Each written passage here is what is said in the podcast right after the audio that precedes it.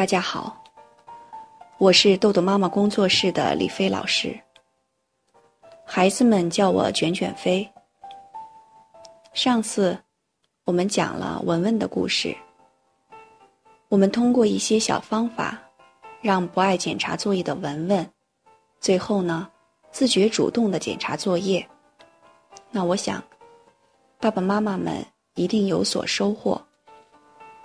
那今天在读书时间，我们要继续第7章《豆豆妈妈信箱》常见问题解答的学习。我们仍然要继续作业加量，孩子不干怎么办？在让孩子增加作业量的时候，爸爸妈妈们除了要在红星表上给予额外的奖励，还可以用生动有趣的语言去吸引孩子完成新的任务。例如，你现在已经成功地闯过一关了，你的游戏要升级了。或者，你想知道怎么可以得到更多的红星吗？我在小雨身上就用了这样的方法。不爱背英语的小雨也是一个2年级的小女孩，她最不喜欢的就是给作业加量。时间表运行了一段时间，小雨基本已经养成了好习惯，但是妈妈对小雨又有了新的期望。快到期末考试了，小雨的英文背诵一直是个问题。妈妈希望小雨每天可以复习一个单元的英文课文，背诵1遍就可以了。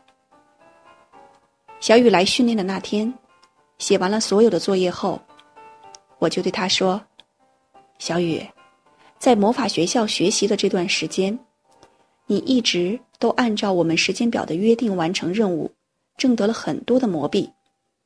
卷卷飞发现你的魔法都增强了，现在我觉得你已经闯过了第1关。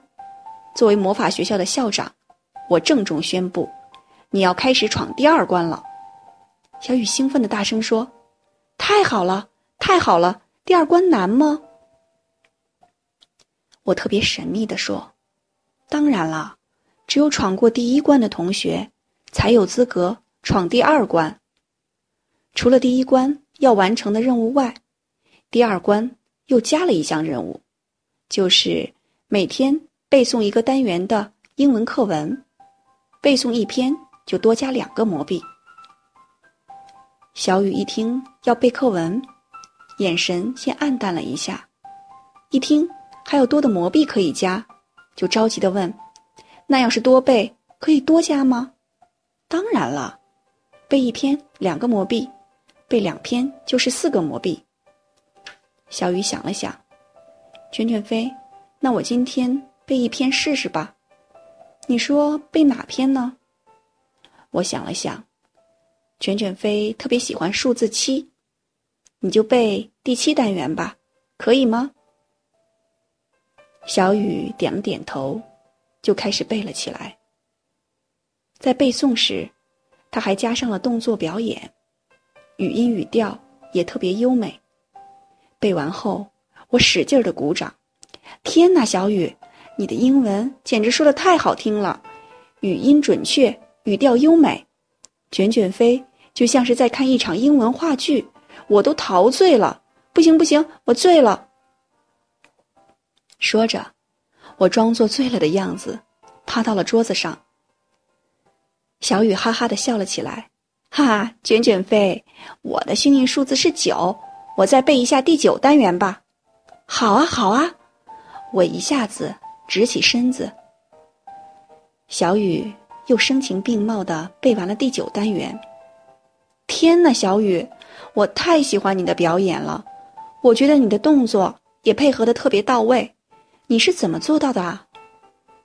小雨害羞地说：我就是跟着外教老师学的，我们班同学都会呢。小雨又说：老师，我的这篇没有刚才那篇背得好吗？当然不是了。那你……小雨没说完，我立刻明白了他的意思，连忙大声说：“不行了，不行了，我醉了！”说着，我就啊的一声倒在了桌子上。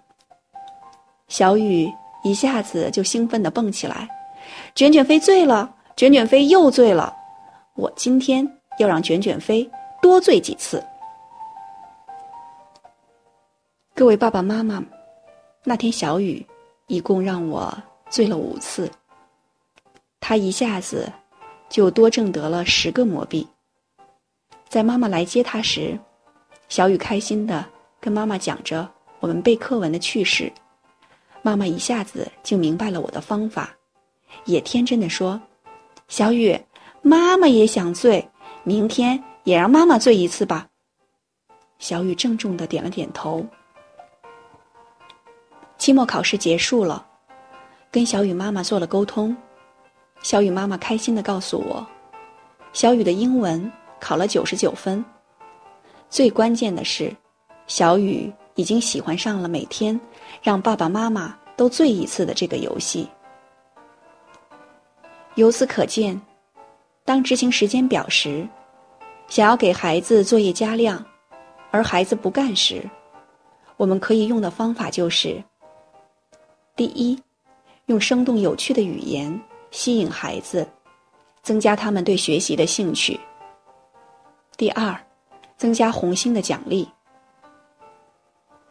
各位还在抱怨孩子不改错的爸爸妈妈们，听了前面我讲的小雨的故事，还有上一次文文的故事，是不是对你有所启发？现在我们来自省一下，在执行时间表的时候，你给孩子作业加量时，是不是给了孩子额外的奖励呢？当你经常抱怨孩子学习一点都不主动时，想想看，你是不是不仅没有培养孩子的学习兴趣，反而让孩子厌恶学习了呢？当你在孩子每次写完作业，帮他检查出错误，他都不愿意改时，你是不是已经把孩子学习的事情变成了你的事情了呢？好，那从现在开始，爸爸妈妈们也可以用我在故事里面的方法。就拿文文来说吧，在我跟他玩那个谁的眼睛亮的游戏时，他不仅学会了自己检查作业，而且也主动改正了作业中的错误。小雨也为了让我醉一下，主动开始背英文课文了。所以，我想跟各位家长说，让孩子主动改错、主动学习是有方法的。只要方法用对，孩子主动学习不是梦。爸爸妈妈们现在一定信心大增吧？那么，当你开始给孩子作业加量时，我得先恭喜你们，你们的孩子已经成功完成了时间管理的第一步，现在迈入了第2个台阶。你们准备好跟孩子一起闯关了吗？豆豆妈妈是你和孩子闯关路上的加油站，我们会一直陪伴着你，一起加油吧。好，今天的内容就到这里结束了。如果您想下载时间管理训练的工具，请关注公众号豆豆妈妈儿童时间管理。感谢您的倾听，我们下次再见。